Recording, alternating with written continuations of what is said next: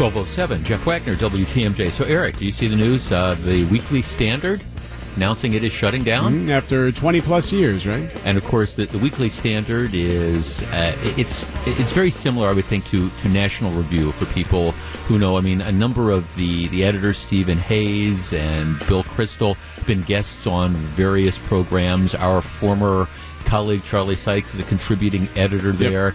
Um, they've announced that uh, it, it, it is shutting down. Got a theory on what happened?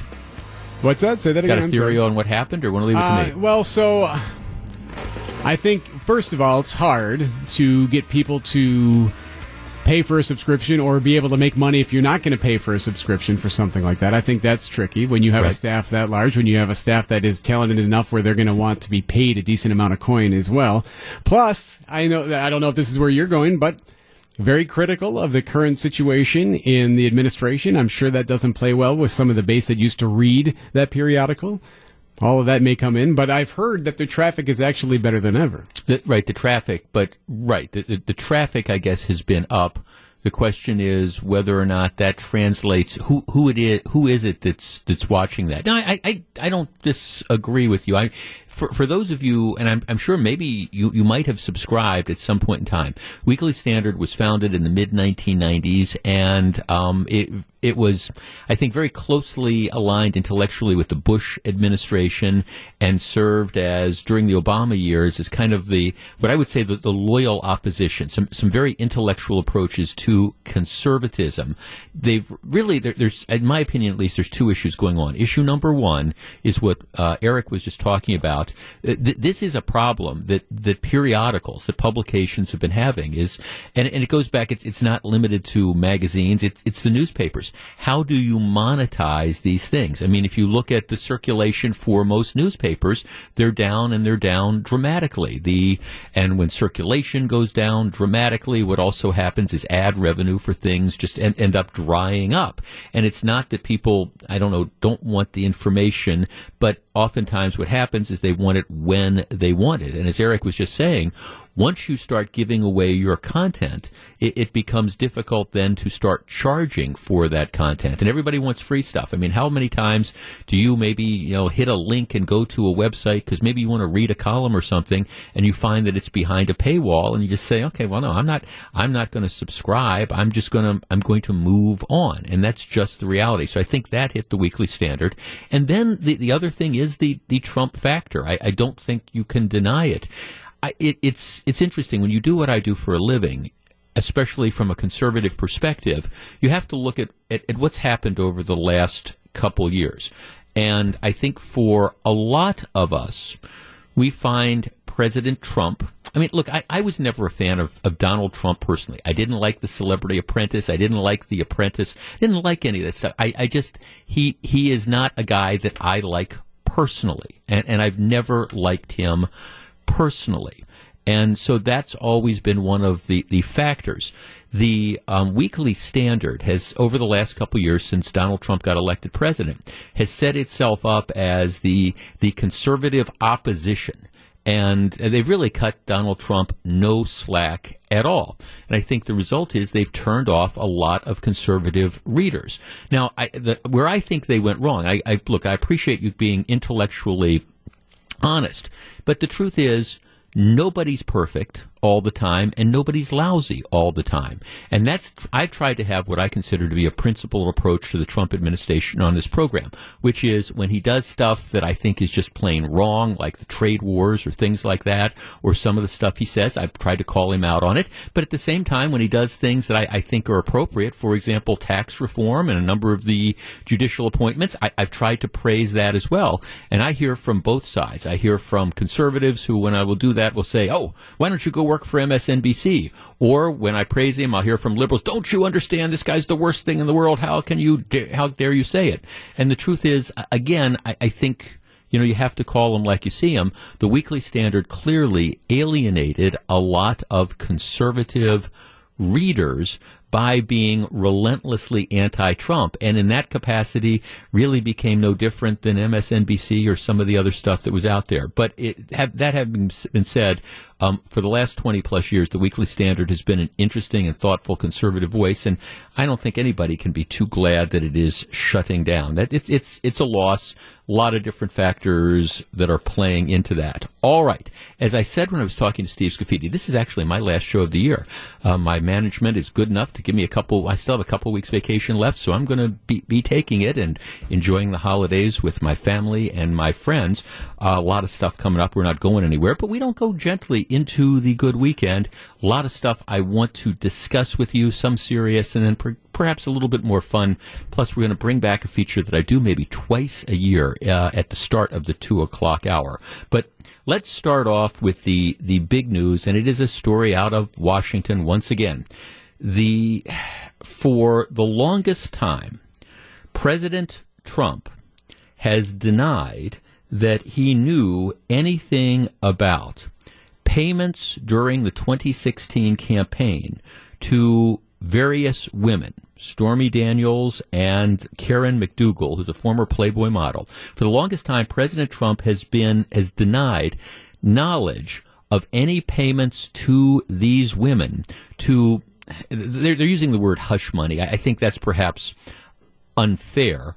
What what really happened is there's allegations that you know, President Trump had ongoing an ongoing affair with this Karen McDougal and had this one night stand with the pornographic film actress Stormy Daniels.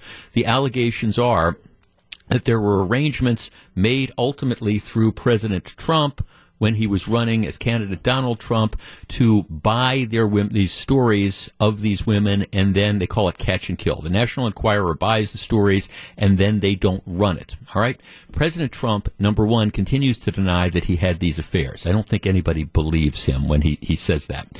Number two, he has up until uh, really yesterday, he has denied that he had any knowledge of the fact that this financial arrangement where money coming from his fixer lawyer, Michael Cohen, was going to the National Enquirer and that money was going to be used to buy these stories. He's denied any knowledge that that's happened. He now appears to be, well, he's, he's backing off on that. Here's the way the Washington Post reports it. For months, President Trump's spokesman, his lawyer, and his lawyer's lawyer denied that President Trump knew about payments during his 2016 campaign to buy the silence of women who allege sexual encounters with him. The president himself claimed the same.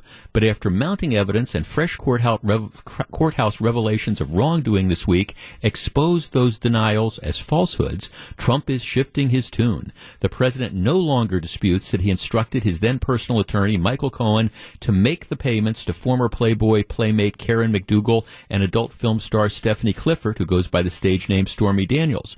Instead, Trump sought to evade that question Thursday by saying he never told Cohen to break the law, making a narrow assertion that was itself an admission that his and his team's early denials were false.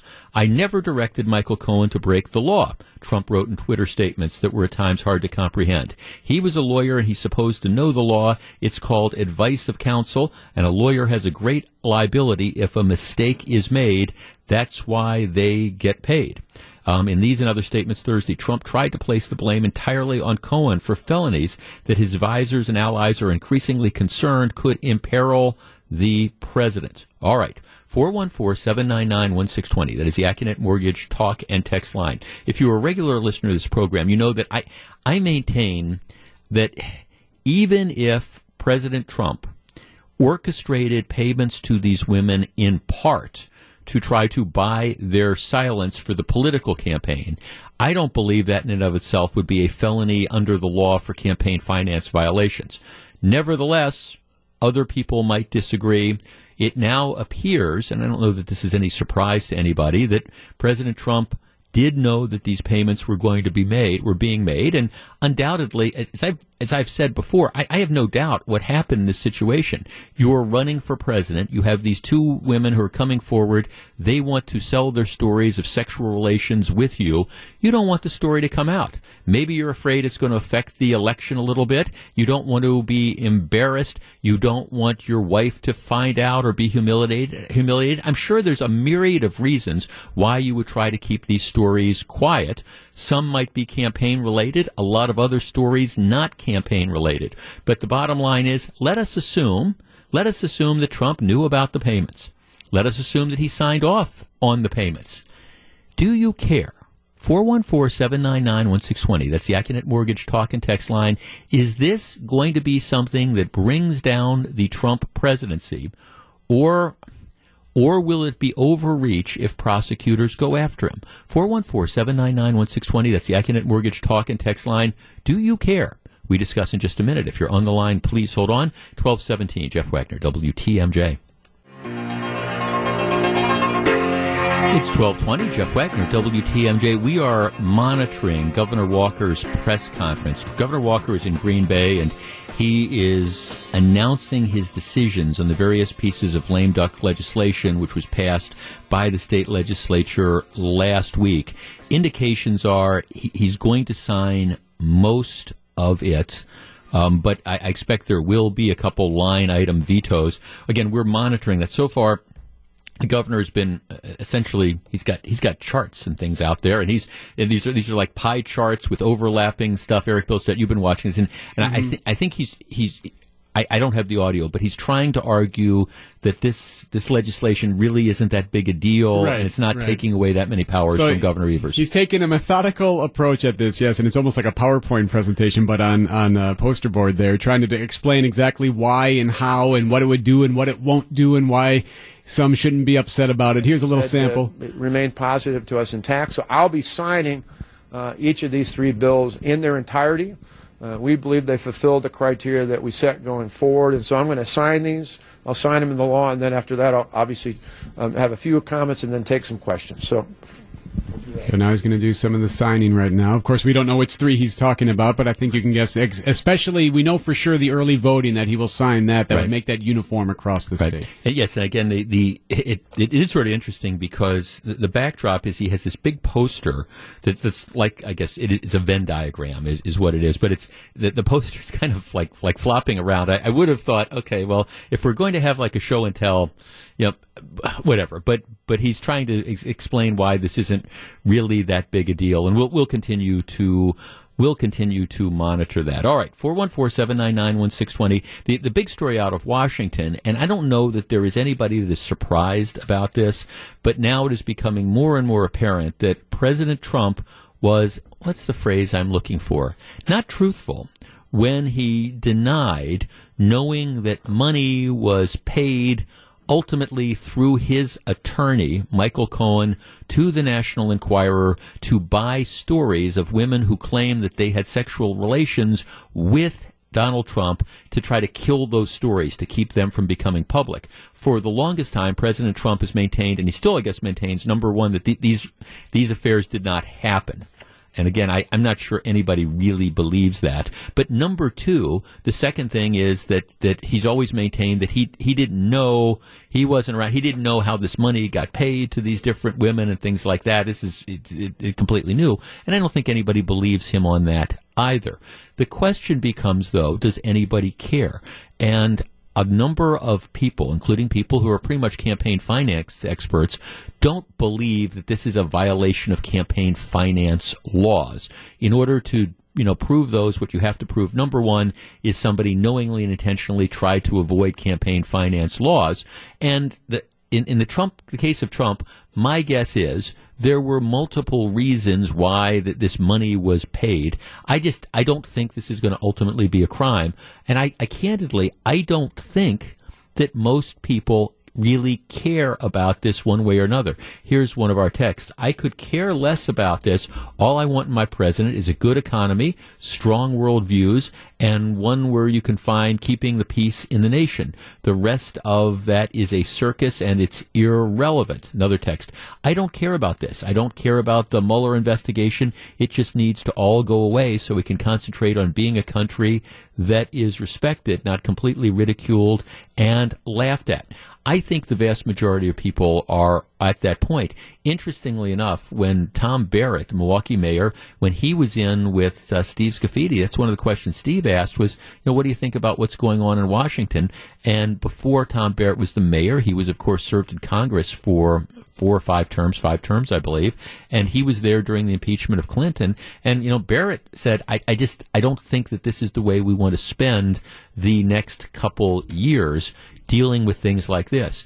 If there turns out to be evidence that Donald Trump, as a candidate, actually conspired with the Russian government to try to get him elected, I think that's one thing. But I don't think anybody believes that there is firm evidence establishing that. I candidly don't think it happened. And I guess my take on this is I, I don't think this is going to be something that people are going to say, oh, we, we need to toss Donald Trump out of. Does it, is it, is it reflective of somebody's character? Well, well, absolutely. Just like the Monica Lewinsky thing was reflective of Bill Clinton's character, and the Paula Jones thing was reflective of Bill Clinton's character. Um, I understand all that, and I'm certainly not defending Donald Trump for th- these various indiscretions. I'm just saying I think at this point in 2018, this is not going to be something that brings down this administration. Yvonne in Milwaukee. Yvonne, you're on WTMJ. Good afternoon. Hi, Jeff. Thanks for taking my call. Yes, ma'am. Um, I do think it makes a difference. I don't think anyone that has no morals, no integrity, and no ethics should be sitting in the highest seat in this nation that, that has always been respected internationally and has he's he's just made a farce of it. Mm-hmm. And that's my comment. Well, well, but let me ask you this. Okay, you, that that's the comment. So, so what do we do? Do you think is this a basis to remove him from office um, over the course of the next I two think- years? I think he could be removed from office if he has done something illegally. He's not any different from any other human being.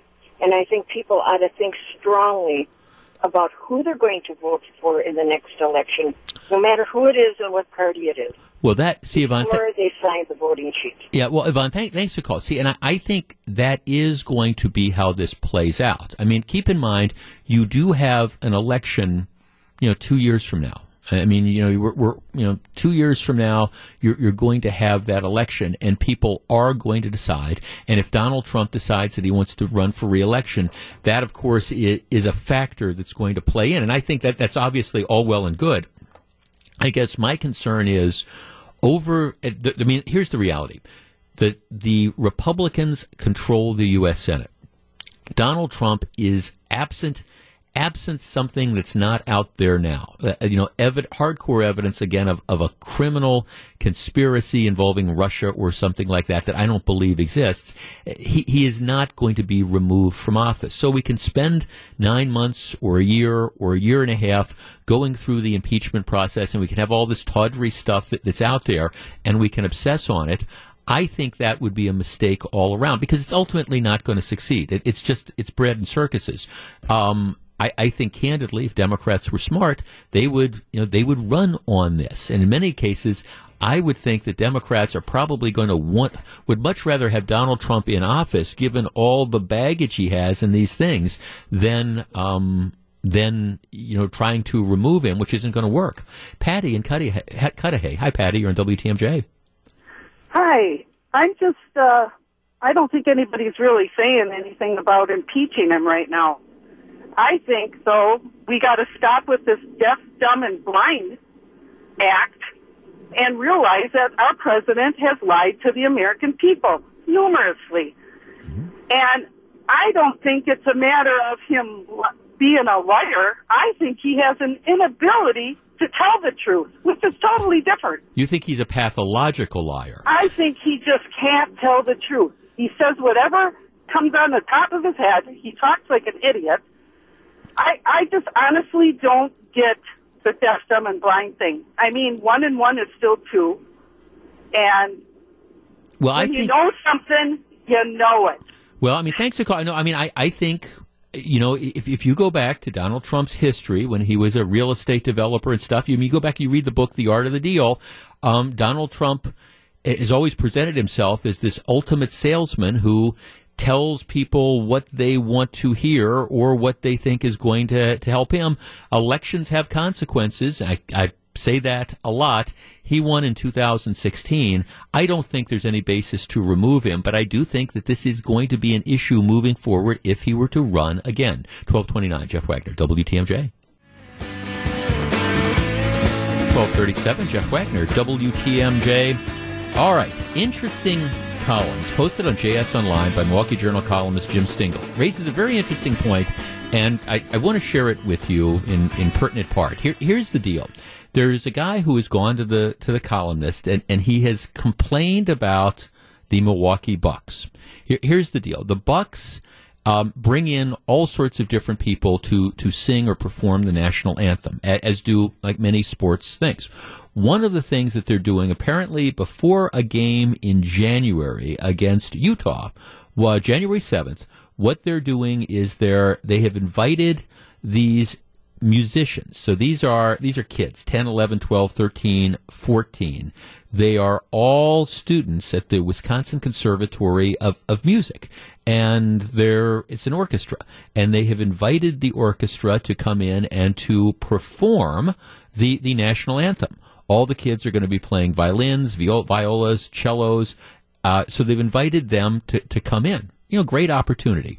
The, uh, so there'll be 30, I guess, kids from this class, so they have the opportunity. So here's what the, the Bucks have done. You've got the 30 young musicians who are going to be performing, and you have three teachers who are going to, you know, be there to act kind of as chaperones or things like that.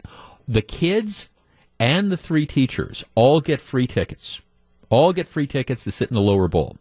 Right? So what what the Bucks say is that if if you parents if you want to accompany the, the kids to to the event, the kids get in for free. The teachers get in for free. The parents don't have to go, but the parents, I mean, you'd, like to see your kid play, but you don't have to. They say, well, here's the deal. We, we will make seats available, um, where the kids are sitting. And we're going to give you a group discount, but you, you got to pay for the tickets with the group discount, the seats in the lower bowl at Fiserv Forum, where the kids are going to be sitting for free, the, the tickets are 66 bucks a piece. So if you and your wife want to get, go see your kid perform the national anthem and, and at the game, it's going to cost you 132 bucks. You're going to have to buy two tickets, 66 bucks a piece, but your kid gets in for free. And the guy has now gone to the Journal Sentinel columnist, and, and he's he's complaining. He says that this is um, I this is what he says in his email to Jim Stingl. I'm curious if you are interested in a story about the Milwaukee Bucks using child musicians to play the national anthem, but revealing to parents after they have signed up their kids that it will cost the parents $66 each to see their children perform and claiming they are receiving a group rate. Why are multi-billionaires who already received hundreds of millions of dollars from taxpayers hoodwinking parents? All right. 414-799-1620. That's the Accunet Mortgage talk and text line. Now here's the background of this. The Milwaukee Bucks are an extremely hot ticket.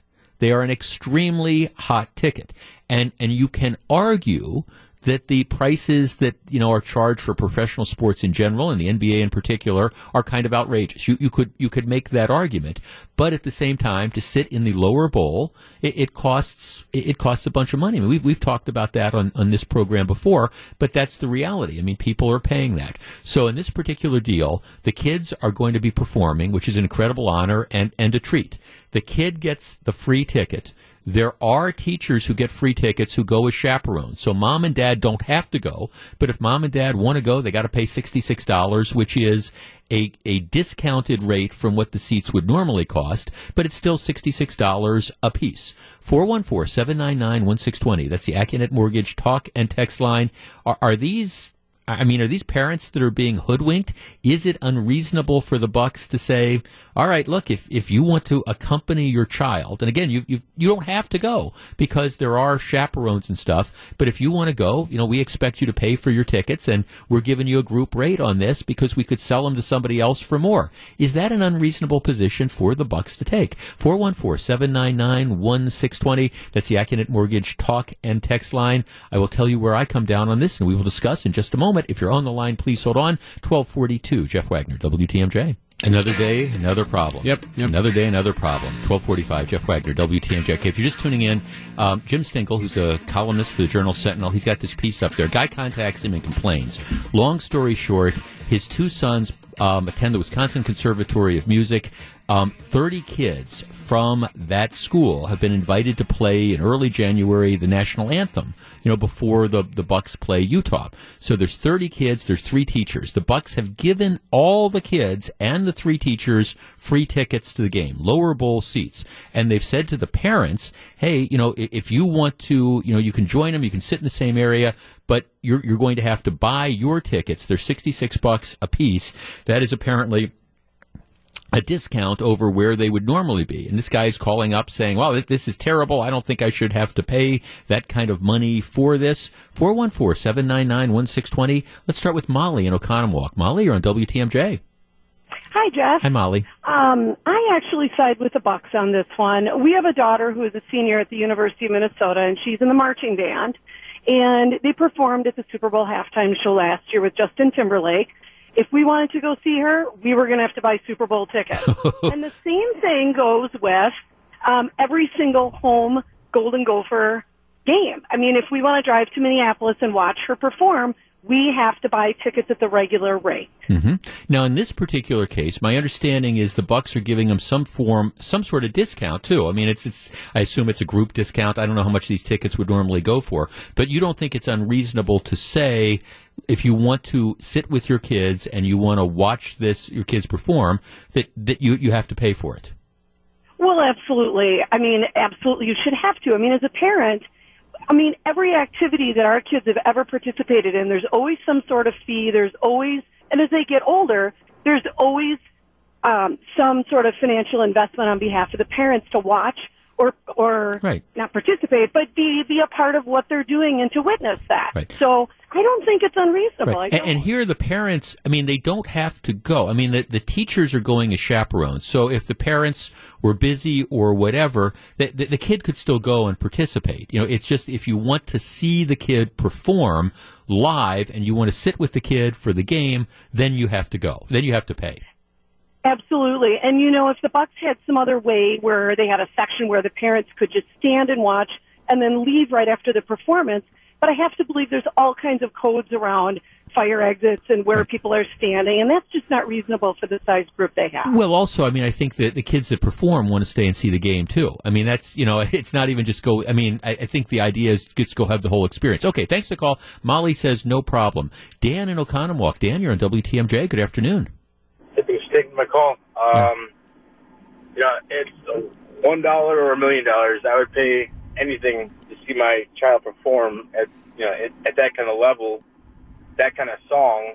I mean, that's kind of a right. once in a lifetime kind of thing. So, you know, I, I not not calling you know the the original person uh, a bad parent by saying it's, right. You know, irrational. But me me being a parent, I, I would I would go. You right. know, it would be well worth it to you. My kids do absolutely, one hundred percent. It's not only is it meaningful for the kid, but it's meaningful to see, you know, what you invested in, right? As as a parent, you know, succeed. And I think watching my kids succeed as they grow older is probably right. the happiest thing that I can I can say that I've experienced. Got it. Okay, well, thanks for the call, Dan. I appreciate it. Four one four seven nine nine one six twenty. Chris in Waukesha. Chris, you're on WTMJ. Good afternoon. Hello. Hi, Chris. What do you think?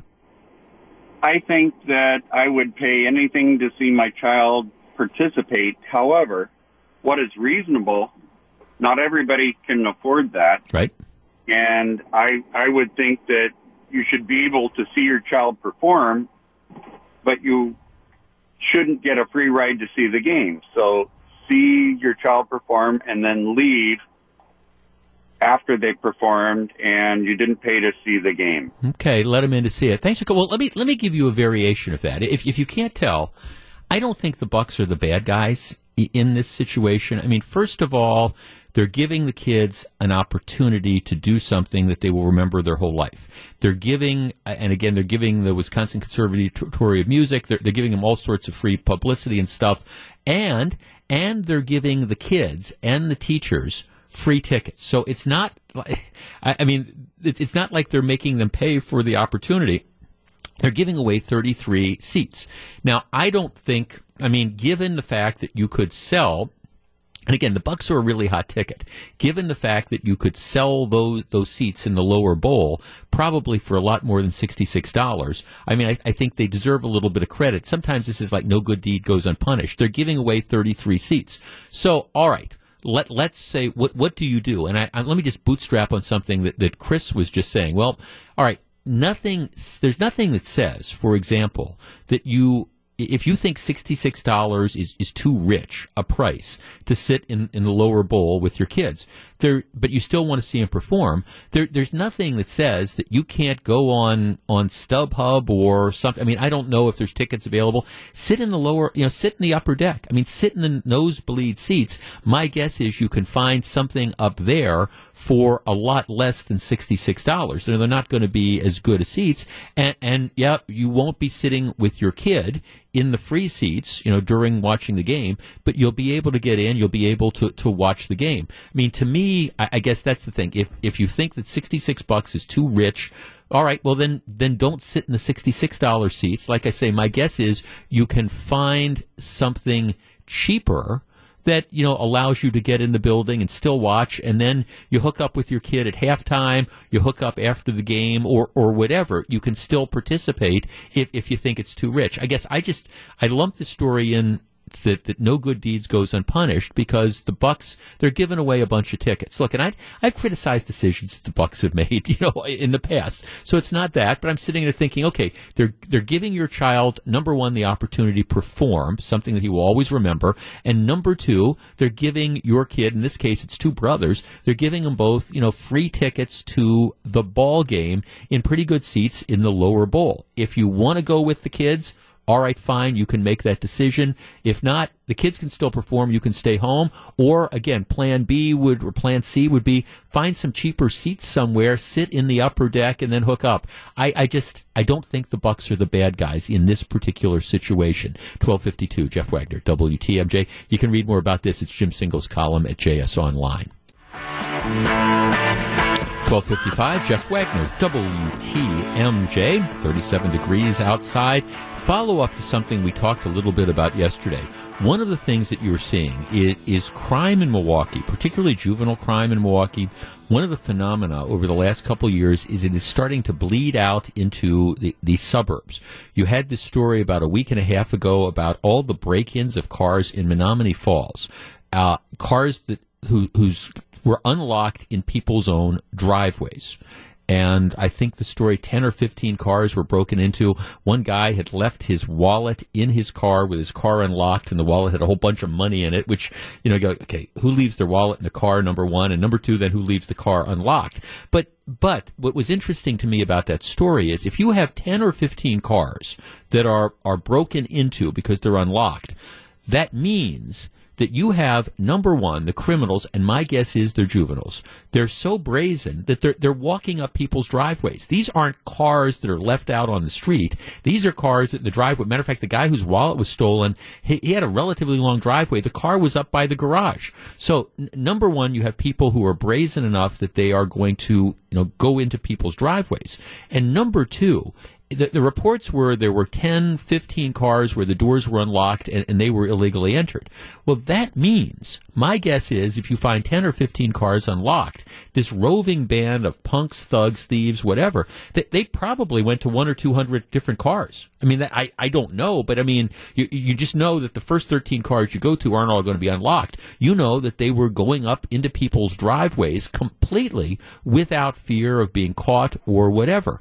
And, and I'm like, all right, this is, this is a problem because these are now starting to, again, the criminal activity is starting to bleed into, you know, other areas in the suburbs. Well, then there was the story last Saturday afternoon that caught my attention and should catch yours. Another story out of Menomonee Falls a woman, now this is 2 o'clock in the afternoon on Saturday. She pulls into her driveway. She is getting out of her car, and these two people approach her and they, they attack her. They, they grab her car, her purse, as she's getting out of her car at 2 o'clock on a Saturday afternoon in her own driveway ultimately they end up running away. They got into there's a, a car driven by a third person the car had been stolen a couple hours earlier outside of Milwaukee. So that was that was the story, and we talked about it from that perspective. The, this they have a surveillance photo. There was a photo of the driveway, and I commented at the time that the two kids who were stealing the the the two people who stealing their purse, they looked to me like they were maybe 15 years old. They looked to me, and I'm thinking, okay, 15 year olds that are now out in Menomonee Falls, and they're strong armed robbing a woman at 2 o'clock in the afternoon. Well, as it turns out, um, I was wrong. I was wrong. They weren't 15. The police are saying they believe the kids are between the ages of, wait for it, 10 and 13. You've got 10 and 11 year olds or 13 year olds that are now attacking women in Menomonee Falls as they're getting out of their cars. 10, 11, 12, 13. Not pictured in the surveillance video is the woman who they think was, was driving the stolen car, an Hispanic female, approximately 4'9 to 5'1, very skinny, very petite, with black hair pulled back into two buns on the top of her head. My guess is she's probably 14 or 15 too, driving the stolen car. They say, yeah, I mean, so you've got, you've got three kids who my guess is aren't even old enough to drive, who are in a stolen car, strong armed robbing a woman in a driveway in Menomonee Falls at two o'clock in the afternoon. And you, you don't think you have a crime problem in this region? Huh. 1259, Jeff Wagner, WTMJ. It's 109, Jeff Wagner, WTMJ. So, Eric, you know what I'm going to do um, at the start of the 2 o'clock hour? What's you know what that? I feature? All right. I do this maybe once or twice a year, maybe once a year, sometimes once ev- every couple years. I, I believe that one of the reasons that I, I get paid to do my job is that it's, it's my job to find things that interest me and that then hopefully will interest you, interest anybody that's Sure. listening. So, I mean, it, it, it, it's driven, the, the topics are driven by what I find to be interesting and things like that. Um, every once in a while, and the two o'clock at two o five, one one of them is I, I I turn it over to everybody else, and I, I do my segment called "I Was Wondering," which, because I fully understand that maybe there, there's something that, that somebody really wants to talk about that I've just never gotten around to. And since this is my last show before the holiday mm-hmm, break, mm-hmm. I we're, we're going to do 30 minutes before Pop Culture Corner on on "I Was Wondering," where people can call up and and they they get to decide what they want. Anything Jeff- goes. Jeff, I was wondering blank. You know, I was wondering why you don't talk about this. I was wondering what you think about this. You know, I we're well. I, I won't say necessarily anything goes. What your paycheck but, is. But, well, yeah. But but I mean, but we're going to do an, an I was wondering segment, Excellent. so Excellent. you know people can start thinking about that because again, we're going to do that and lead into pop culture corner. So it's it's you, if if there's stuff that you've heard about over the course of the last year, I was wondering why you don't talk about this, or I was wondering what you think this is going to go, or I was wondering I heard you make this reference. I was wondering, you know what what's your niece doing now? Whatever those, those type of stuff. We'll we're going to do that in an hour. Maybe So- I'll chime in. Maybe I'll call in. all right. Well, you, you don't even have to call in. You can just kind of come in as long as you're not telling me that there's another traffic delay somewhere. That's I promise nothing. right. I promise nothing. Got it. But we're going to do that. Um, like I said, right after the two o'clock news, we'll we'll do a segment or two. I was wondering. So if there's something that you have been wondering, think about that, and you want to ask me, I'll give you that opportunity uh, coming up after the two o'clock news. All right. Let us go back to something that Governor Walker did th- this afternoon. Uh, in one of the things that he signed into law was a modification to the, the state's early voting law. Now, let me review the, the bidding here quickly with a little bit of background, and then we're going to talk about this. It always used to be, a number of years ago in Wisconsin, that you had to vote on election day. However, if you were either uh, if you were unable to vote on election day, you could sign a certification and you could get an absentee ballot through the mail or whatever that you could fill out and you could send back. We changed that law a number of years ago. So now you don't have to be unable to vote on election day. You have to be either unable or unwilling to vote on election day, which means that you can pretty, you know, anybody say, I, I don't want to, I'm unwilling to vote on the election day, but I want to vote. Let me vote earlier. So you have now early voting. And now it's not just mail-in absentee ballots. It is in-person. App, it is an in-person early voting where the polls open up um, beforehand. Now, on election day, there are uniform times that polls can be open. Polls across the state of Wisconsin open at 7 and they close at 8. The city of Milwaukee, for example, on election day can't decide to open the polls at 6 and close the polls at 10. Waukesha can't decide to open the polls at noon and close the polls at 5. The state law for state elections is got to be uniform. The polls are open for the same amount of time all around the state. A couple years ago, the legislature passed a law which would require uniform early voting hours as well. In other words, if you're going to be, if we're going to have polls that are going to be open two weeks before the election, say, well, the, the, there, there, there had to be certain limits. You couldn't have polling places in Waukesha open eight weeks before the election, and you couldn't have polling places in Sturtevant open two weeks before the election. The thinking was that that's just unfair. It's unfair to people in one particular community where you have the polls that are going to be open for a lot longer than the polls that are going to be open somewhere else. So the legislature passed a law saying you have to have uniform voting. That law limited uniform voting to approximately two weeks before the election and limited it to weekdays. It was challenged in federal court. A federal judge out of Madison struck that down struck down the law saying he thinks he thought that it was unduly restrictive. Two weeks and no weekend voting and no evening voting. That case has been on appeal for the better part of a couple years. So we don't know what the United States Court of Appeals for the Seventh Circuit is going to do. But one of the things that a lot of legal experts think is that one of the reasons that might justify striking down that uniform uniform voting ordinance is the fact that it didn't allow evening voting and it didn't allow weekend voting. All right, that's that was one of the flaws. So in this recently completed extraordinary session, the legislature really kind of cleaned that law up. And so they have now passed a law which says that early voting can essentially be 13 days before the election. And you can have evenings, you can have weekends, but it can't be any more than that. The early voting limit would allow local governments to allow at most 13 days of early voting in the two weeks before the election day. There are no limits on that now. And as we know, Madison and Milwaukee, the state's biggest cities, and of course where there's all the Democrat turnout, um, they allowed their polling places to be open for six weeks. Six weeks. All right. 414 799 1620. That's the Accunet Mortgage Talk and Text line. This new law, again, it limits it to 13 days before the election, but it does allow for weekends and it does allow for evenings.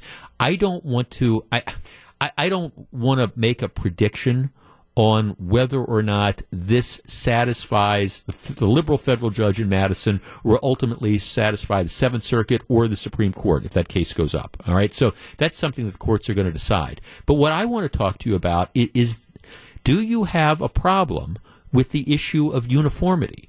Essentially saying, we're not going to let Milwaukee and Madison or Waukesha or anybody, you know, it's not fair in a statewide election to allow some places to have the polls open for six weeks ahead of time, where they have the resources, for example, to pay for the clerks and all that type of stuff, and smaller communities that can't afford that, they can't do it. So this would make uniform the times and the timing of which early voting could be allowed. 414 799 1620. That is the Accunet Mortgage Talk and Text line. Do you have an issue with this? 414 799 1620. We discuss in just a minute. It's 117. Jeff Wagner, WTMJ. 119, Jeff Wagner, WTMJ. Vincent on the Northwest Side. Vincent, happy holidays. Hey, Merry Christmas. Merry Christmas to you, sir. You and your family. Uh, yes, my my point is is that you can't compare Milwaukee to Middleton or or Madison to to to, uh, to uh, Oconomowoc. It, it, it, the, the population is just it just out of whack on, on each issue, and and and if the, if Milwaukee or Madison taxpayers uh, want to pay for that extra time, I think they should be able able to do that to vote. Okay, let me ask you. All right, then, what about election day? If Milwaukee wanted to open the polls at 4 a.m. and keep them open to 11 p.m. instead of 7 to 8 p.m., should they be able to do that? No. Well, what's the difference? I, I think I think the difference is is that, that that's more of a federal situation, and Hmm. so and then a state. Uh, most polls are open from seven to seven in the morning to eight around the country. But when you look at urban areas around the country and you see the lines that are basically around the corner because of the number, the population of, of, of those particular areas. It, it, it, it is difficult to get people. Why do you want to restrict people from having an opportunity to vote? I, I think you would say you want more opportunity to allow people to vote because you know. Well, do you need? E- should we have? Should we have? Well, well, should we have equal opportunity to vote? For example, let's say the new mayor of the city of Milwaukee decides that you know what, be, I, it's we, we can't afford to have these different polling places open, so we're gonna we're gonna only open up voting two weeks beforehand.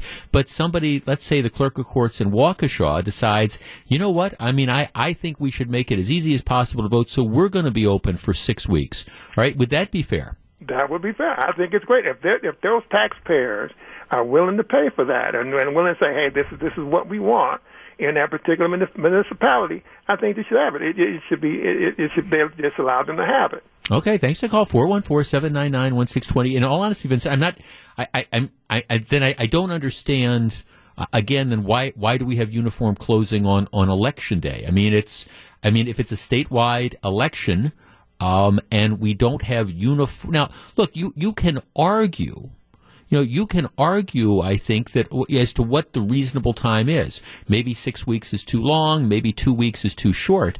But I guess if it's a statewide election, the idea that polls can be open in one community for a different length of time than polls can be open in a different community, to me, I got to be honest, that doesn't make any sense to me. I think there needs to be some sort of standard time that's out there. 414 799 1620. Jeff in Burlington. Jeff, you're on WTMJ. Yeah, you just kind of stole my thunder there, Jeff, uh, with asking about what the reasonable time frame would be. Um, why six weeks? Why not make it? And I'm being facetious here. Why not six months?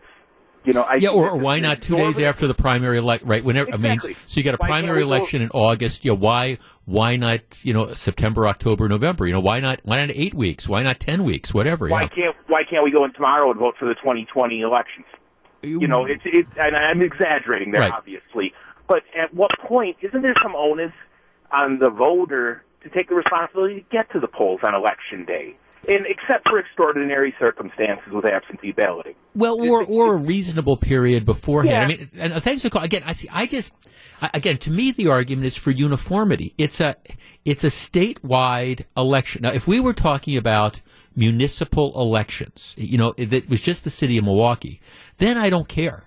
Because then you know it's it's just the city of Milwaukee, so I think the city of Milwaukee should have great latitude in deciding. All right, how are we going to have the, the polls open? But it but it's not just a citywide election. These are statewide elections, and I, I'm I'm sorry, I just have issues with why should somebody who uh, again lives in one community, why should they have a, a greater access to be able to go in and vote than somebody who lives in another community. And look, and I, I understand that you talk about you know the, the population being different, but at the same time, there, there's a, I will tell you there's there's a lot more polling places that are open, say in the city of Milwaukee because of population than there are in I don't know pick pick a you know a small town in, in Brown County. I mean there's so yes it, it's true that there's more people, but there's also lots more polling places. Let's talk to Dennis in Mukwonago. Dennis, you're on WTMJ. Good afternoon. Thanks for taking my call, Jeff. You know, I, I am a poll worker. And as a matter of fact, I took the training to do the poll work for the early elections this year, okay? Right. And the site that I, I normally work at on, on the election days is uh, the the high school uh, uh, on the south side here. Uh, Okay. Uh, it escapes me right now. But anyway, South Division, South Division High School. And so I said, well, okay, if I'm going to help with area elections, I'd like to stay in that area. They had just the library uh, to Mitchell Street. And they said, we're going to have one at Mitchell Street. Fine, I'll do it there. the young lady who was who was coordinating the staffing for that, she had to call me most every day to tell me, you know, we really don't need you. To the point where I finally said, you know what, I know you're having a hard time and you're trying to please everybody. Just don't call me unless you do need me. Right. Okay. And and I, I went the entire early election cycle without having worked at all. I stopped in there one day and they were telling me they, they only had a handful of people. So that's where I did early vote because I worked the polls and I wanted to make sure I, was able to get my vote in. But having said all that, what doesn't make sense to me is is that what you used to have to try to do it one day, Right. with the exception of, of you know a number of people who Right. couldn't.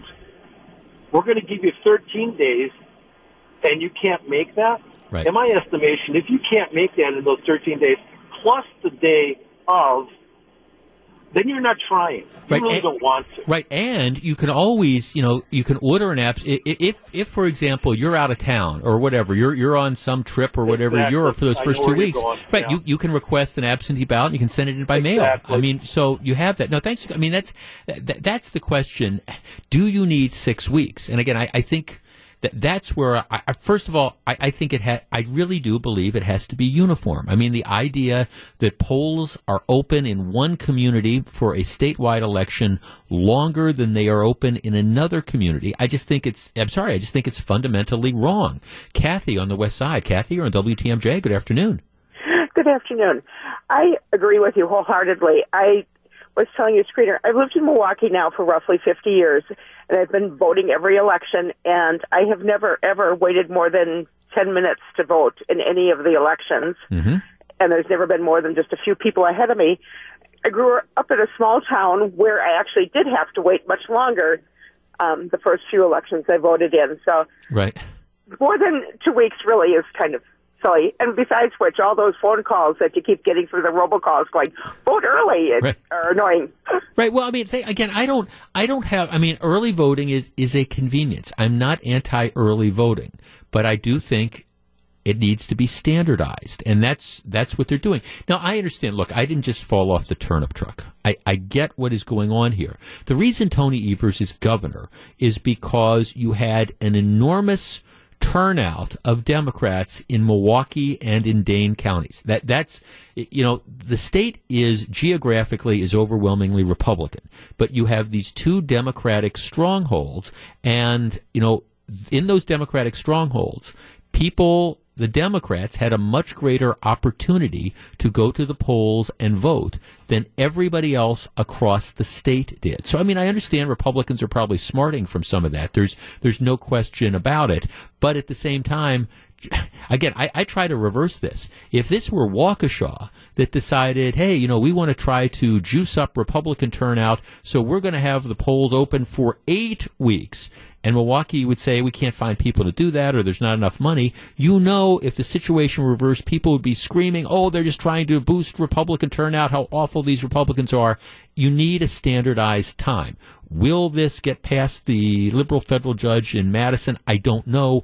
Will something like this ultimately be upheld by the Supreme Court? My guess would be yes. 128, Jeff Wagner, WTMJ. It's 139, Jeff Wagner, WTMJ. So very glad to have you with us. All right. Here is the here's the deal. We all depend on our cell phones.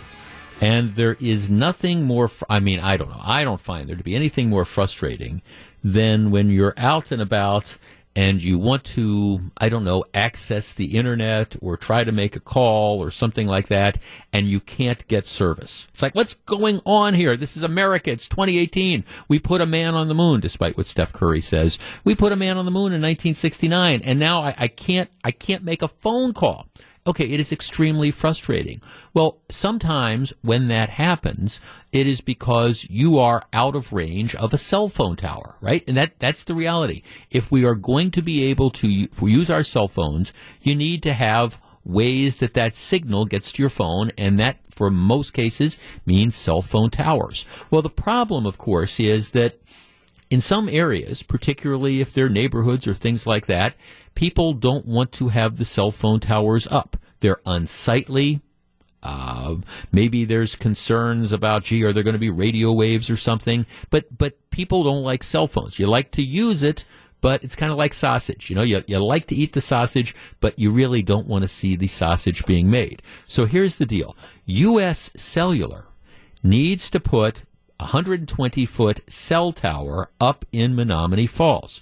And so what they originally did is they said, okay, well, here's what we want to do. We want to put it up at the firehouse. All right, 120 foot pole near near our fire station on, on Lilly Road.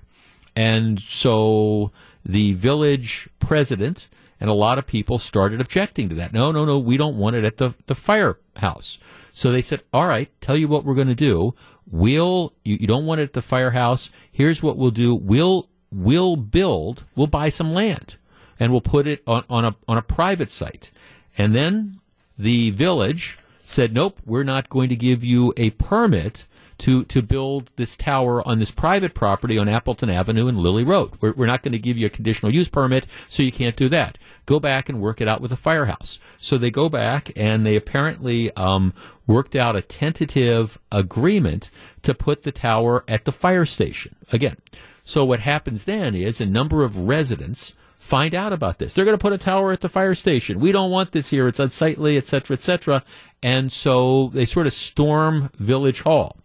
And at a meeting, the uh, village board says, no, we're not going to approve this. We're not going to let this go on. All right, well, well, here's the problem with this. Because cell phone towers affect more than just a particular local community, and because we all have an interest in being able to use our, our cell phones, the decision on where cell phone towers go is not up to exclusively an individual community. Matter of fact, these are governed by, these decisions are governed by federal and by state law. And federal and state law says, okay, a community can't reject a, can't reject a cell phone tower based on things like aesthetics, appearance, public safety, or, or height. It, matter of fact, it's very, very limited on, on why you can say no. And it's also very clear that Menomonee Falls, the people out there rejected these cell phone towers because they didn't like the appearance, they didn't like the height, etc., etc. So they've said no. U.S. Cellular is now turned around, and U.S. Cellular is, is suing um, Menomonee Falls over their decision to to reject the tower. And they're saying, "Hey, look, the village acted unlawfully when you didn't let us put th- this tower up there." All right. Our number is 414-799-1620. That is the Accunet Mortgage talk and text line. I, I, here's some free legal advice from a recovering lawyer, and I don't claim to be an expert in this area of law. I think U.S. Cellular has a very, very strong claim given what the state of the law is. Local communities have very, very limited ability to say no to these cell phone towers. And it's very clear to me what happened in Menomonee Falls is you had all sorts of people that showed up and they stormed City Hall and they pressured their the, the village board. The village board didn't want to irritate the people that vote for them, so they turned it down. And so, I mean, I, I understand the politics of what happened. Ultimately, when it gets to court, I don't think they're going that that denial is going to be upheld. But maybe I'll be wrong. I mean, you never guess what judges or appeals courts or the Supreme Court is going to ultimately do. But here's what I think is the more interesting question: Should local communities have more authority to say whether a cell phone tower goes in their community or not? Because, like I say, right now the law makes it I don't want to say impossible, but nearly impossible, or at least very difficult to turn down a cell phone, uh, a cell phone tower, because again, the overall community. It's not just Menomonee Falls. That might be where the tower is, but there's all sorts of people who have an interest in being able to get cell phone service. So, were the people of Menomonee Falls wrong? Were they wrong in saying no? Should they ultimately be the ones that decide whether or not U.S. Cellular gets to put up a tower in their backyards? 414-799-1620. That's the Accunet Mortgage Talk and Text line. Like I say, with all due respect, I think Menomonee Falls is going to lose this as it moves through. Maybe I'll be wrong, but I think they're going to lose. I think they're on very, very shaky legal grounds. I think what happened is, again, the elected officials decided, oh my gosh, people are mad. We don't want them mad at us. We'll say no. I, I think that's probably a, an incorrect legal position. But I want to talk about should they? I mean, should they have the right to say, no, we don't want a cell tower here? Um, the feds, the state government shouldn't be able to make us. Let's start with Tony in Menomonee Falls. Tony, you're on WTMJ. Tony. Hello. Hi, Tony. You're on the air. Hey, yeah, I just wanted to comment. I live in the Falls here, and uh, I heard you say that, uh, that that the cell tower is supposed to be 120 feet. Right. I don't think people really realize uh, what 120 feet is. Look out in your yards. Those trees that you see, those elms, they're about 50 feet high. So this is a little over twice as high. Mm-hmm. You won't be able to see a, a cell tower, uh, you know, for uh, like over two blocks away. So as far as it being aesthetically unappealing, um, I don't think that's the case at all. Mm-hmm. I think they're totally trying to put it there. Well, yeah, and, and see, and the bottom line of this is we, we need cell towers. That's that's that that that it, it's kind of like you know you, you need you need wider roadways some places, and you need spaces to put firehouses and police stations. Sometimes you need these things for the public good, and um, yeah, you you're saying that you don't even think it's that big of a deal aesthetically, huh? No, not at all. I mean, a tree is actually about 50 feet high, an elm, so this is about twice as high. Right. This is not like you're driving up to Fond du Lac and you look to the left side of the, the interstate and you see all these huge wind windmills. Right. Like I believe they're like 300 feet tall or something. Right, and are making noise and are, are killing birds and things like that. Yeah. Right. I mean, you won't really see that. I mean, think about it. You got everything around you. I mean, it's only it's only like 120 feet. That's really not that high. Thanks for the call. I appreciate it. 414-799-1620. Here's a text. City should, um, uh, da, da, da, Cities should want towers to guarantee coverage for the residents. I would ask opponents how much Verizon is paying them to shill against uh, U.S. Cellular. I, I, don't, I don't know any of that, but no, but I get what is going on here. You, you have it's it's the not in my backyard. It's the NIMBY stuff. No offense to people who are living in Menomonee Falls. It's like, well, we don't want this giant tower because we think it's unsightly. Now, no, Tony disagrees with the idea of unsightly, but I think it's we think it's going to be unsightly, et cetera, et cetera. Um, well, that, that's all well and good, but that's not a basis for saying no because collectively we recognize that you need internet service, you need cell phone service across the country, and if you let every individual community make the decision to say, well, we're not going to allow it here or we're not going to allow it there, well, pretty soon, I don't know, you'd have people who are complaining that we got no cell phone service, but you'd also say there's no places for these towers to be. Again, I think it's one of these situations where the decision in Menomonee Falls, I, I get it. You had the populace that kind of revolted against this, but the bottom line is, uh, I think maybe you should be listening. I don't know if the city attorney has taken a position on this, but this is one where whatever you think it might be, and even if you think that you should be able to have control over what goes up in your particular area, when it comes to cell phone towers, there's not that uniform authority. And maybe Menomonee Falls wants to take a hard look at this before they spend a whole bunch of legal fees. Again, I don't know how court cases are going to work out, but U.S. Cellular has sued, and bottom line is they, um, I, I think that they've, it's more than a frivolous lawsuit. Let me put it like that. 11, 11, 148, Jeff Wagner, WTMJ. 151, Jeff Wagner, WTMJ. Here's a text. My name is Rick. The problem is these groups, and he's referring to people who, for example, like the folks in Menomonee Falls that were protesting the cell phone tower. My name is Rick. The problem is these groups are small, but a very vocal minority. They may not reflect the actual wishes of the majority in the village. Well, yeah, that's the, that's kind of the question. But at the same time, I understand the village board. If you show up and you have all these people that are angry and they're screaming about this cell phone tower, even, even if it's probably, not legal. I don't know. You don't want to be the one that makes a decision that hacks off these angry vocal protesters. Here's an interesting text. Jeff, When I am at home, I do not have cell service. I have to go three eighths of a mile from home to get service. I have to have a landline in case of emergency. You know what though?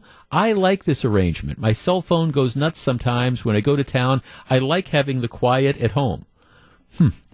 I like having a cell phone that doesn't work at home. All right. Well, I, I, I understand that my, I guess my advice would be, I would rather have a cell phone that works at home so I can use it when I need it.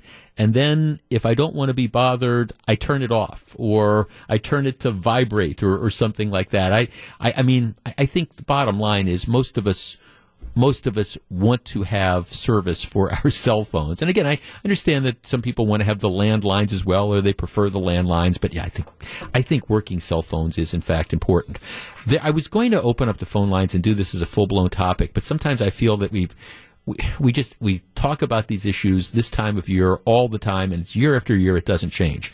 There is a, a city in Washington State for the last. Let me see how it, the last several the last 40 years there's been this family that sets up a, a manger um, a nativity scene a manger baby jesus joseph mary three wise men an angel and several genuflecting animals so they've they've set this up. It's a quite nice display, and they've set this up in in a public park. They've been doing this for 40 years, and people, generally speaking, love it. People in the neighborhood love it. They love seeing this. Well, they've had to now remove it after 40 years because, uh, again, a handful of, of people, and I, I think it sounds like it's like two or three people, started complaining regularly about the fact that there was this manger and the nativity scene that was up there. And they said, okay, since we got the complaints, we, we talked to the city attorney, and the city attorney says, well, if we keep this up there, these folks are going to sue us, and then we're going to have to spend money, and maybe we're going to win, maybe we're, we're not. So let's just ask them to take it down. So for the first time in 40 years, there, there's no nativity scene in this public park. One of the reasons I was so glad to see a couple new appointments to the U.S. Supreme Court is I think it's important once and for all to get these kind of cases out of the way. In my opinion, it is not a violation of the doctrine of separation of church and state, the First Amendment. It's not a violation to allow a, manger to be placed in a public park. I, I just don't believe it is. But you need a case from the Supreme Court to say that. And I hope, hope, hope, hope, hope that over the next year or two, a case like this, now, in this particular case, the city caved in to the people who were complaining. But I hope a case like this ends up in front of the U.S. Supreme Court so the U.S. Supreme Court can once and for all say, you know, for all these people who just obsess with the separation of church and state, having, for example, a display like this up in a public park it is fine because it is not an endorsement of a government sponsored religion. Just saying. It's 155 when we come back. I do this maybe once a year, maybe once every two years. Have we done one since you've been? Uh, all right. Rue, my producer says last year at this time. All right, I called the segment I was wondering. For most of the year, I'm the one that I, I get to pick the topics and I get to tell you what I think about stuff. If there was something that you were wondering about, why don't we talk about this? What do you think about this, Jeff? It's going to be your chance. I was wondering coming up in just a few minutes. Stick around. It's 156. This is Jeff Wagner, WTMJ. It's 208. This is Jeff Wagner, WTMJ. So glad to have you with us. All right, as I said earlier, this is my last radio show of the year. No, I'm not sick, not getting fired, not going anywhere, but um, I'm taking the last two weeks off, have some vac- vacation accumulated, so um, I'm not going to be back till I think January 2nd or whatever. So we're doing some fun things, and this segment. I do this maybe once a year. People ask for it, and I, am reluctant to do it because sometimes I, I think part of what I get paid for is to try to find things that are of interest to you and then talk about them. But uh, this segment, it's I call it I was wondering, and I mean I know there's a lot of times that maybe you see a story that you're interested in, and and we don't end up talking about it. So you you can th- this is your your segments. I was wondering, and we can talk about news of the day. If there's something else you were wondering, that's okay. 414-799-1620. That's the Accunet Mortgage talk and text, not, text line. What are you wondering? Okay, our first one. This is pretty easy, Jeff. I was wondering how long is the Christmas program this year? The WTMJ. Well, I don't know if they're referring to the WTMJ Christmas program um, or the night before Christmas, which airs for the first time this Saturday. It's two hours, four to six, or whether they're referring to our Jeff Wagner Christmas program, which um, will air Christmas morning. Um, that's an hour long. 414 799 1620. Let's start with Jane on the South Side. Hi, Jane. You're on WTMJ. Hi, Jeff. I was wondering what you thought about the postal worker thief only getting probation. I thought it was appalling. What did you think? I did too. I, I was so mad when I read that.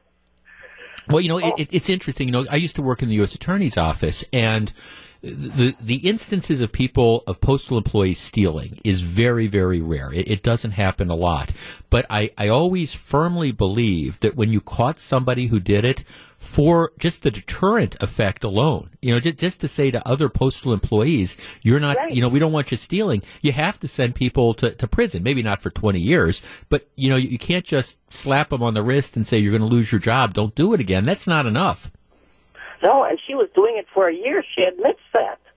Um, yeah, no, th- thanks for calling. No, I, right, that was, matter of fact, it's interesting that you brought that up, Jane, because that was a topic that I, I kind of had put aside and and didn't didn't end up getting to. 414-799-1620. That's the Accunet Mortgage talk and text line. What what are you wondering? Ask anything. Comment about anything. Here's a text. Jeff, I'm just wondering if you realize that those relatively recent TV shows you like to binge watch on streaming services have many fewer episodes per season than the classic network TV shows of our youth. Shows today are typically from 8 to 24 episodes per season. Um, many 12 to 15, but shows made in the 50s to 60s often had 40 plus episodes. Imagine the number of hours that would be required to stream some of these. Yeah, ac- actually, that's a very good point. If you look at, and it's one of the reasons candidly, I think you see a lot of the quality that you see on, on, some of these shows that are produced for, for cable or for Netflix or for something like that because it, you, you've got a season, Better Call Saul okay? 10, 10 episodes.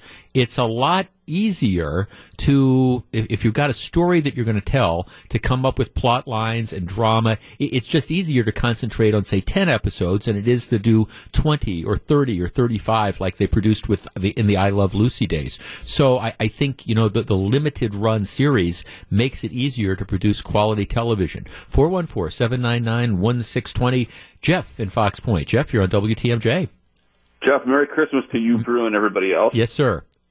Um, I've been listening to the radio promo that Mr. Mercure has about his his cruise to um, Australia, I think it is. Right. And and I can't help but wondering if he is actually cuddled with a koala. okay, I I have not heard that. Is that is is that what he is implying? Well, it kind of is implied in in the the promo, uh-huh. and I've actually heard that they can be rather unpleasant.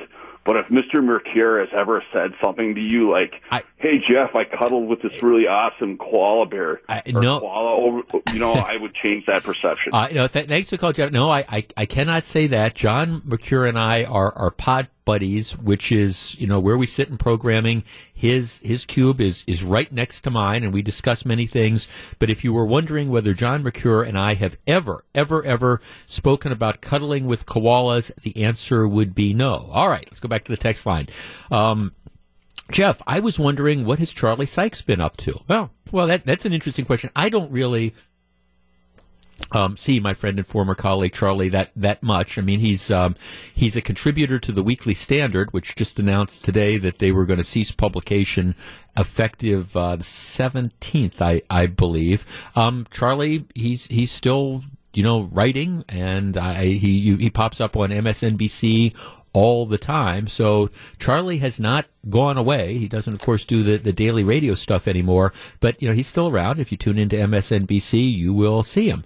Jeff, got a personal question. What is your game of choice when you go to Vegas? All right, if you go to Las Vegas and I am out there, you will uh, you will see me.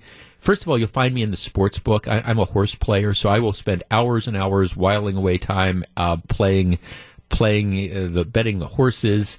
Uh, other than that, I play a little bit of blackjack, and I've been known to play video poker. Beyond that, I, it quickly gets beyond me. Speaking of poker, uh, here, here's something. I was wondering how you can win a bunch of money and still lose.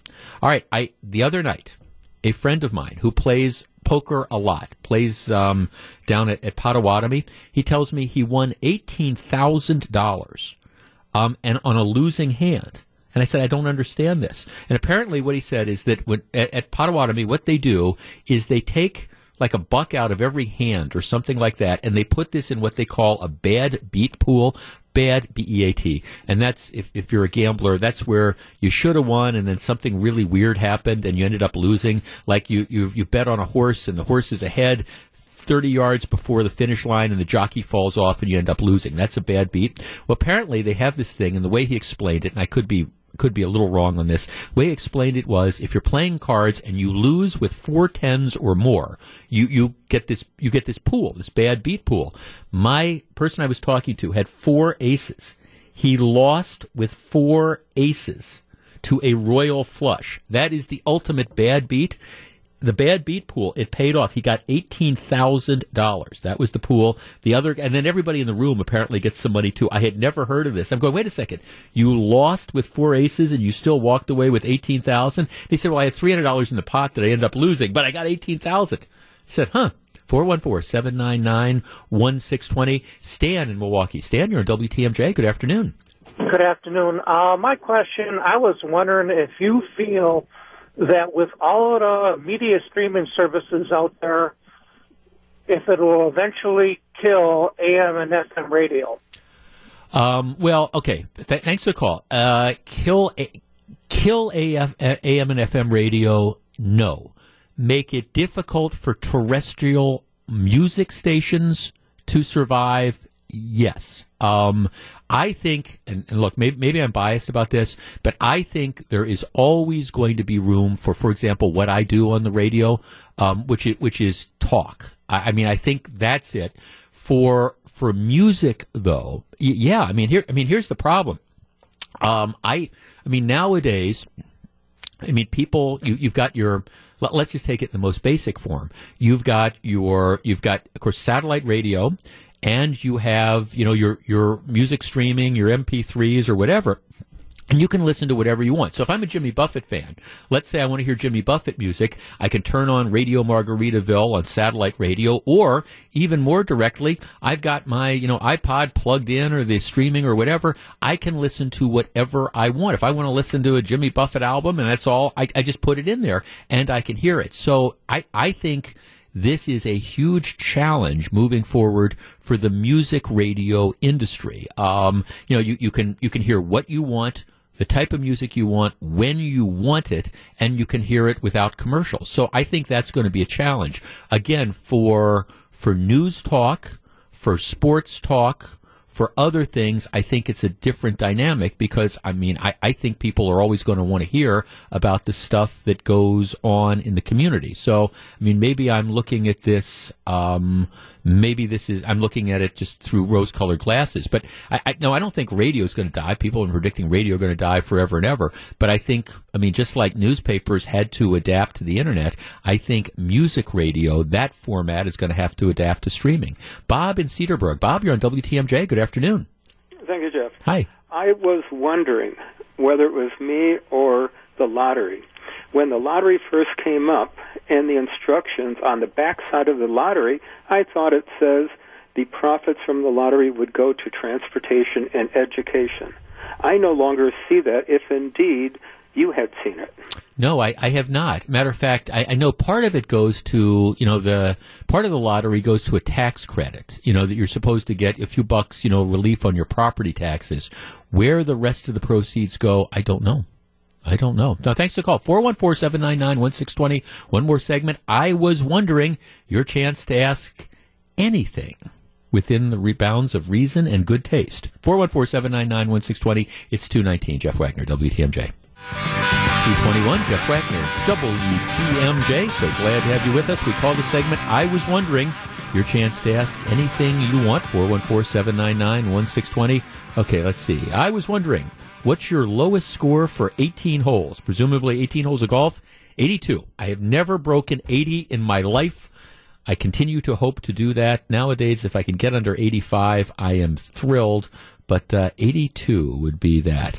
Uh, let's see. Lena says, I was wondering if you think Tony Evers will become a better public speaker after taking office. He needs a lot of polish. Um, I think, I think Tony Evers is what he is. I mean, keep in mind he's been elected. He's been a statewide elected official for you know years. Now, having said that, I, I think. I mean, I remember when my friend Ron Johnson first first ran for U.S. Senate. Senator Johnson has gotten a lot better as a public speaker. Um, you know, some people are natural, some aren't. Like Ron Johnson was not a natural. Tony Evers is not a natural. But, you know, Ron Johnson just made in- incredible strides. Um, let's see. Um, let's see. Mike in Marquette, Michigan says, if you leave out cookies and milk for Santa Claus, what does one leave Santa Jeff? You leave Santa Jeff a bottle of 15 year old or 12 year old bourbon. All right. Jeff, I was wondering where we can see pictures of your new wife. got got me. Could come over to my living room. We've got pictures all over. Um, I was wondering, Jeff. I was wondering if your wife shares your passion for golf, and if so, how do you tolerate 18 holes without going nuts? All right. Well, here's the deal on that. Um, my my wife is a very very good golfer, but because she has had to work so hard for so long and so many hours, um, you know, she just has, she has not had a chance to play as much as she would like. Well, you know, we, have made arrangements this year that that's going to change a lot. So yes, I think she does share my passion for golf, and I, I'm not worried about us spending 18 holes together. 414-799-1620. Jeff, I was wondering how many texts your show gets on average every hour. It depends on the topic. It depends on the day, but every hour 40, 50? Again, it depends, it depends on the topic. Sometimes it just goes nuts and sometimes not, but maybe, maybe 40 or 50. Let's talk to Dave in Brown Deer. Dave, you're on WTMJ. Hi, Jeff. Hi, Dave. Hey, uh, uh, first time I got through to you, so. Well, glad to have you, my friend. Yeah. Hey, I was just wondering uh, what happened to Lena Taylor's court case uh, with that uh, incident she had at the bank still hanging fire, I believe. I, I th- thanks for call. I don't think it. I don't think it has been resolved as of yet. I could be wrong, but I I don't think so. I mean, you're of course talking about you know where, where Lena Taylor is accused of screaming at the the bank teller. I I don't think it has been resolved, but I I could be wrong about that. Okay, our text line is just kind of exploding. This one will have more than 40 or 50 um, hours. Let's see. Um, I was wondering why there is no longer the WTMJ weather calendar. I loved it. Yeah, that's, I don't know the answer to that. That's, of course, the weather count. That was today's TMJ 4. And now, you know, we're separate companies. So um, even though we're in the same building, we are separate companies. Um, let's see. Jeff, I was wondering how you like the new ownership. Huh. Actually, I like the new ownership a lot. I was just saying this to somebody. I um I, I enjoyed working for Journal Broadcast. I enjoyed working for Scripps for three years, and, and Good Karma. Uh, the people are, are incredibly nice. Um, management has been very, very good everything that we as employees were promised was going to happen was has, has happened. I'm I'm just I'm just a big fan. I, I really am, and I wouldn't say that if it wasn't true. Let's talk to Rob in Green Bay. Rob, you're on WTMJ. Good afternoon. Hey, good afternoon, Jeff. Love the topic. Uh, I know you're a big craft beer guy. Yep. I was wondering what your favorite craft beer was. Okay, well, let me give you a, I, let me give you like like go tos. Um, my go to IPAs are Lakefronts um, the the Lakefront IPA down here, and also um, Three Sheeps Brewing out of Sheboygan has a, a, an IPA called really cool water slides, or now I think they just call it water slides. So if I see those two on tap, that's where I'm going. How about you? What's your what's your favorite craft beer?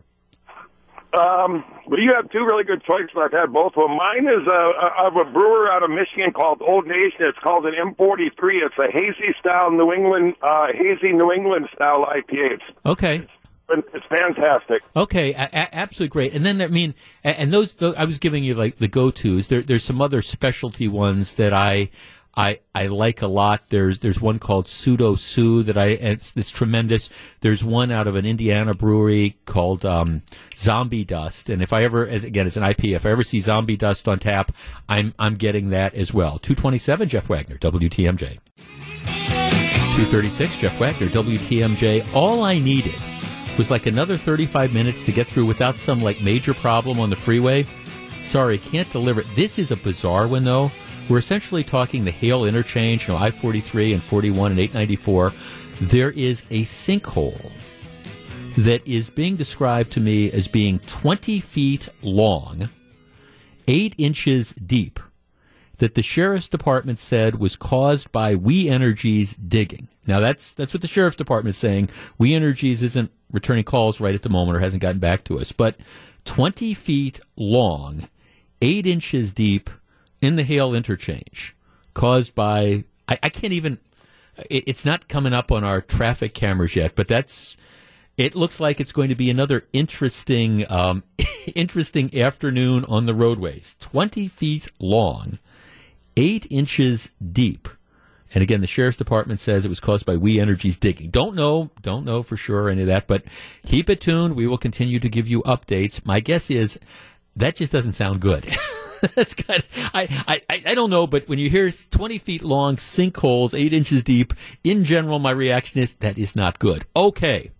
We, this is the segment of the program that we put aside all the heavy lifting and we, I call it Pop Culture Corner. We talk about, well, sometimes it's movies, sometimes it's books, sometimes it's television, sometimes it's food, sometimes it's sports. It, it's something that I find to be interesting to me and that I, I hope will tickle your fancy as well. As I've been saying all day, this is, I'm on vacation the next two weeks, so this is our final Pop Culture Corner of 2018. Uh, here's what it's based on. I have been sitting down recently and I have been looking at the 2019 calendar and I've been trying to, okay, figure out, you know, different places, different trips that I'm, going to take. Where are we going to go? My wife has more time next year than she's had the last year and stuff. So we're trying to find places we can go, sometimes places close, sometimes far away. This year we did the river cruise on the Danube, you know, ended up starting in Budapest and moving through Austria. It was incredible. Next year we've got our river cruise coming up that starts in, um, Amsterdam and then goes down the Rhine, ends up in Switzerland. Looking forward to that. Also looking forward to traveling across the United States. So I thought, as we're all bringing 2018 to an end, maybe planning ahead, I want to talk about places to go. Our number, 414-799-1620. That is the Accunet Mortgage talk and text line. All right. If there was one place that you would recommend everyone else go to on vacation, and maybe it's just because it's fun, maybe it's because it's educational, maybe it's fun and educational. If there was one place that you have been that you would recommend that all the rest of us should go. It could be in Wisconsin. It could be in the continental U.S. It could be Hawaii. It could be Alaska. It could be Europe. It could be Asia. One place that you think everybody should go to if they have the opportunity to do that on vacation. What is your ultimate vacation location? 414-799-1620. That is the Accunet Mortgage talk and text line. Where do you think just everybody has to go if they haven't been there before? Or maybe if they have been there before, they need to go back. Your favorite vacation spot. 414-799-1620. As I always do with these segments, I encourage you to call early. Our phone lines tend to jam up. In addition, don't overthink this. Sometimes people say, well, I really like going to this place, but if I say the Wisconsin Dells, will people think uh, it's, it's odd? No, I want an honest answer. We are back to discuss in just a moment your favorite vo- vacation location. Where do you think everybody should go if they have the chance? Gru is lining up the calls. We're back in just a moment. It's 240. This is Jeff Wagner, WTMJ. WTMJ News Time, 243. Jeff Wagner, WTMJ. Okay, Pop Culture Corner, your favorite vacation location. If you could recommend one place that the rest of us have to go, where would that be? Let's start with Mike, who's calling us from Michigan. Mike, good afternoon. Good afternoon, Jeff. Thanks for taking my call. Yes, sir. Okay, favorite vacation location. I would say that uh, between uh, all the places that I've been with my wife, uh, Gettysburg Yes. has to be at the top. Yeah, I mean, uh, thanks for call. I mean, I, I, it, I, I'm, I'm a huge fan of Gettysburg. There, there, there's no question about it. One of the things I always recommend if you're going to visit battlefields, it's cool to go to battlefields anytime, but I also, I always recommend, if possible, you go around the time the battle was, was fought. Go, you know, go in late June, early July to Gettysburg, and you really get a sense of, of what it must have been like for, you know, the people out there who were fighting the battle in 1863. So, I mean, if you get a chance to go, yeah, absolutely go. Gettysburg is tremendous. A lot of the battlefields are tremendous, but you go the time of year the battle was fought. That's that's especially special. Taylor in Greenfield. Taylor on WTMJ. Hi, Jeff. Hi, Taylor. Time listener, first time caller. Well, thank you for calling. I appreciate it. and uh, Merry Christmas, Happy New Year. Merry Christmas to you, sir. Uh, Southern Ireland. My wife and I have been there a couple of times. The countryside is gorgeous. The people are wonderful, and the pubs in the evenings can't be beat. Okay, so when you say Southern Ireland, are you talking about um, like like Dublin and stuff, or or, or further south?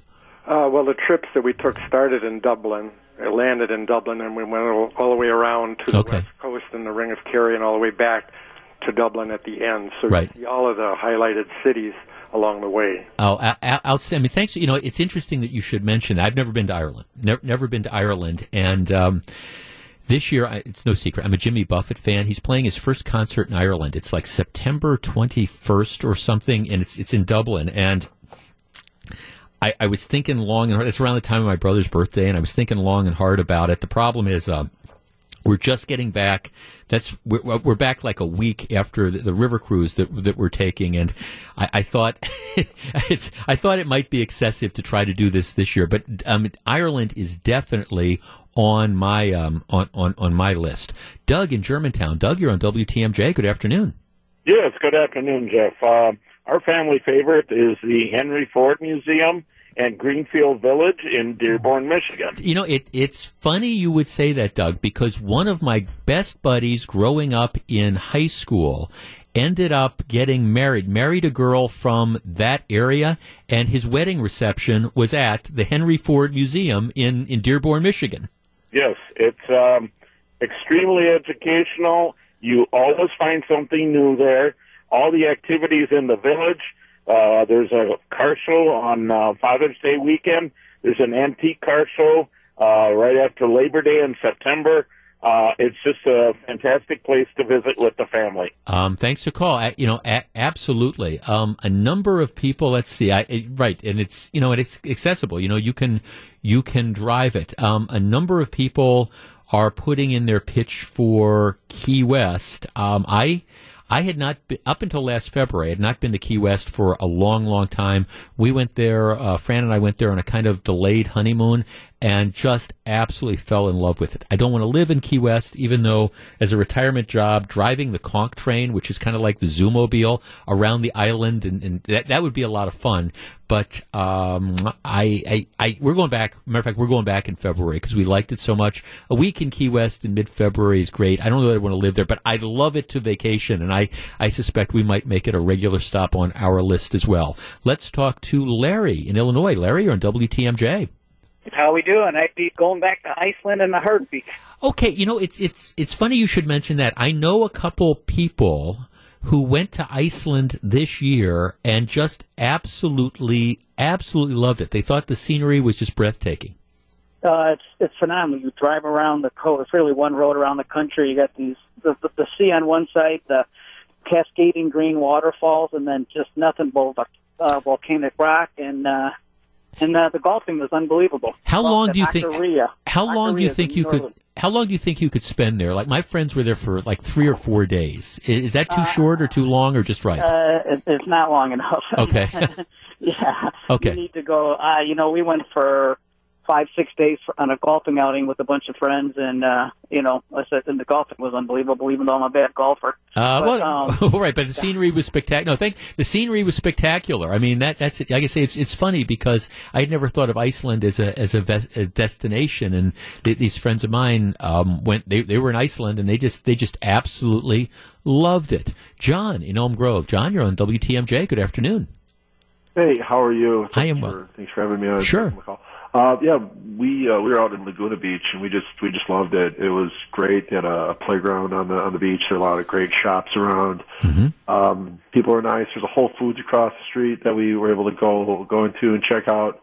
Uh, but yeah, we really we really liked Laguna Beach. That whole you know that whole you know Southern California, you know Venice Beach, right? Dana Point. It's just uh, it, it was great. I love I love it out there. I'd like to I like to move out there, but I can't afford it. Well, that I was going to say that. Yeah, that- I mean, that, that that's the issue. You know, it's interesting when you mentioned Laguna Beach.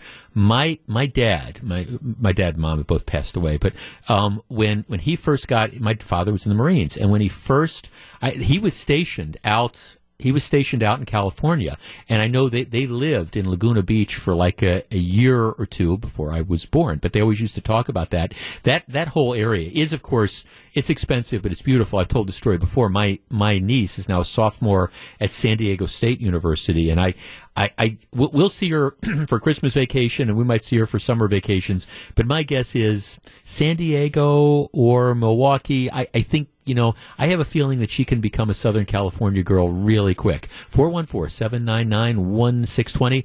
Let's talk to David in Fond du Lac. David, you're on WTMJ. Good afternoon. Hey, good afternoon. Nice show. Thank you, sir. Um, uh, we would go to uh, Yellowstone Park in September. You'd get to see um, a lot of wildlife. The colors are just like outstanding, and uh, the, the traffic isn't as as, uh, as high as in mid midsummer. Right. You know, it's. I mean, thanks for the call, David. Actually, that's um, my my wife very very much wants to do that. So I think that might be on on one of our lists coming up. Paul in Appleton. Paul, you're on WTMJ. Good afternoon. Good afternoon, Jeff. Okay, your favorite vacation location?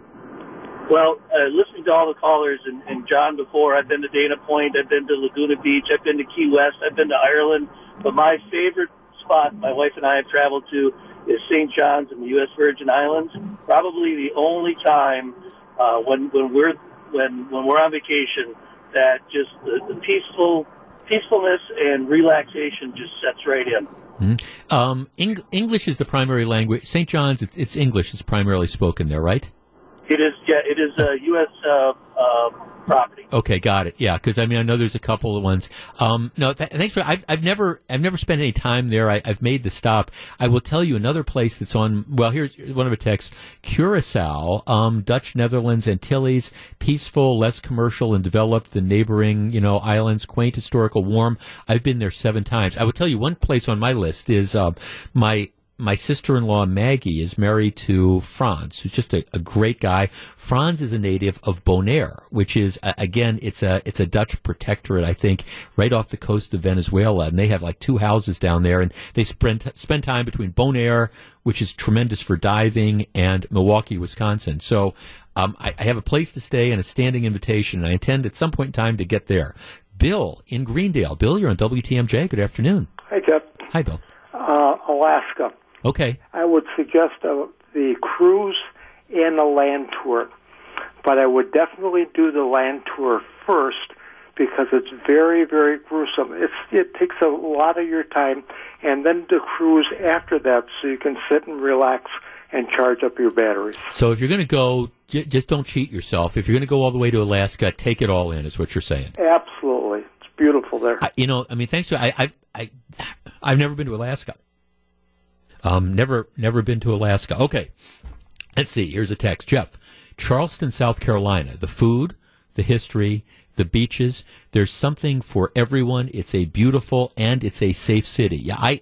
I used to in another life. I, I travel to Charleston occasionally. I, I love a lot of those those cities, the the antebellum South and the Low Country in South Carolina. Just absolutely tremendous, great places uh, to visit. And, and he's right about safe. You know, we were talking about Key West earlier. That was one of the things that struck me about Key West. It's kind of like New Orleans. I, I love New Orleans, but New Orleans, sometimes you get a feeling, and maybe that's part of the appeal, that it can be a little dangerous. Key West, I, I thought was just incredibly safe. I mean, you're, you're wandering around, it's 2 o'clock in the morning, and maybe it's a misguided thing. But I, I remember talking to a police officer, and I said, it just really seems like this is safe here. You don't have crime. He says, well, every once in a while somebody gets drunk and steals somebody else's you know bicycle. But, you know, other than that, you know, by and large, yeah, it, it's it's incredibly safe. But yeah, Charleston is there. Hey, I can't let this segment end without also saying if you have never been to Washington D.C., do yourself do yourself a favor and go to Washington D.C. Uh, and again, in another life, I used to travel there all the time, and it, it, didn't matter how many times I went. I just always loved the opportunity to see the monuments and to, to go to the Smithsonian's and just to soak in the history. A lot of the stuff, I mean, the Smithsonian's are free. The National Gallery of Art, it, it's it's free. You can just wander around. If you go there, go to the Lincoln Memorial and then kind of take a right turn and go down and see the Vietnam Veterans Wall. If you haven't been to Washington D.C., you need to do it. Okay. Thank you for all the calls. This was a lot of fun. We're going to turn this over to John Mercure. He's on the road in just a couple minutes. But as I've been saying all day, I'm on vacation the next two weeks. I'm back, I think, January 2nd. I will continue to be updating my Twitter, my Twitter account and things like that. But this is the last show of 2018. I, I wanted to just take a moment. First of all, wish you a very, very Merry Christmas, Happy Holidays, and, you know, a, a very happy New Year. I, I say this all the time, but I mean it sincerely. When it comes to your radio listening, I know you have a lot of different choices, and I very much do appreciate you spending the last few hours and the last week and the last year and the last 20 years with me. It means more to me than I can tell you. So, Merry Christmas, Happy New Year. This is Jeff Wagner, WTMJ. It's 255.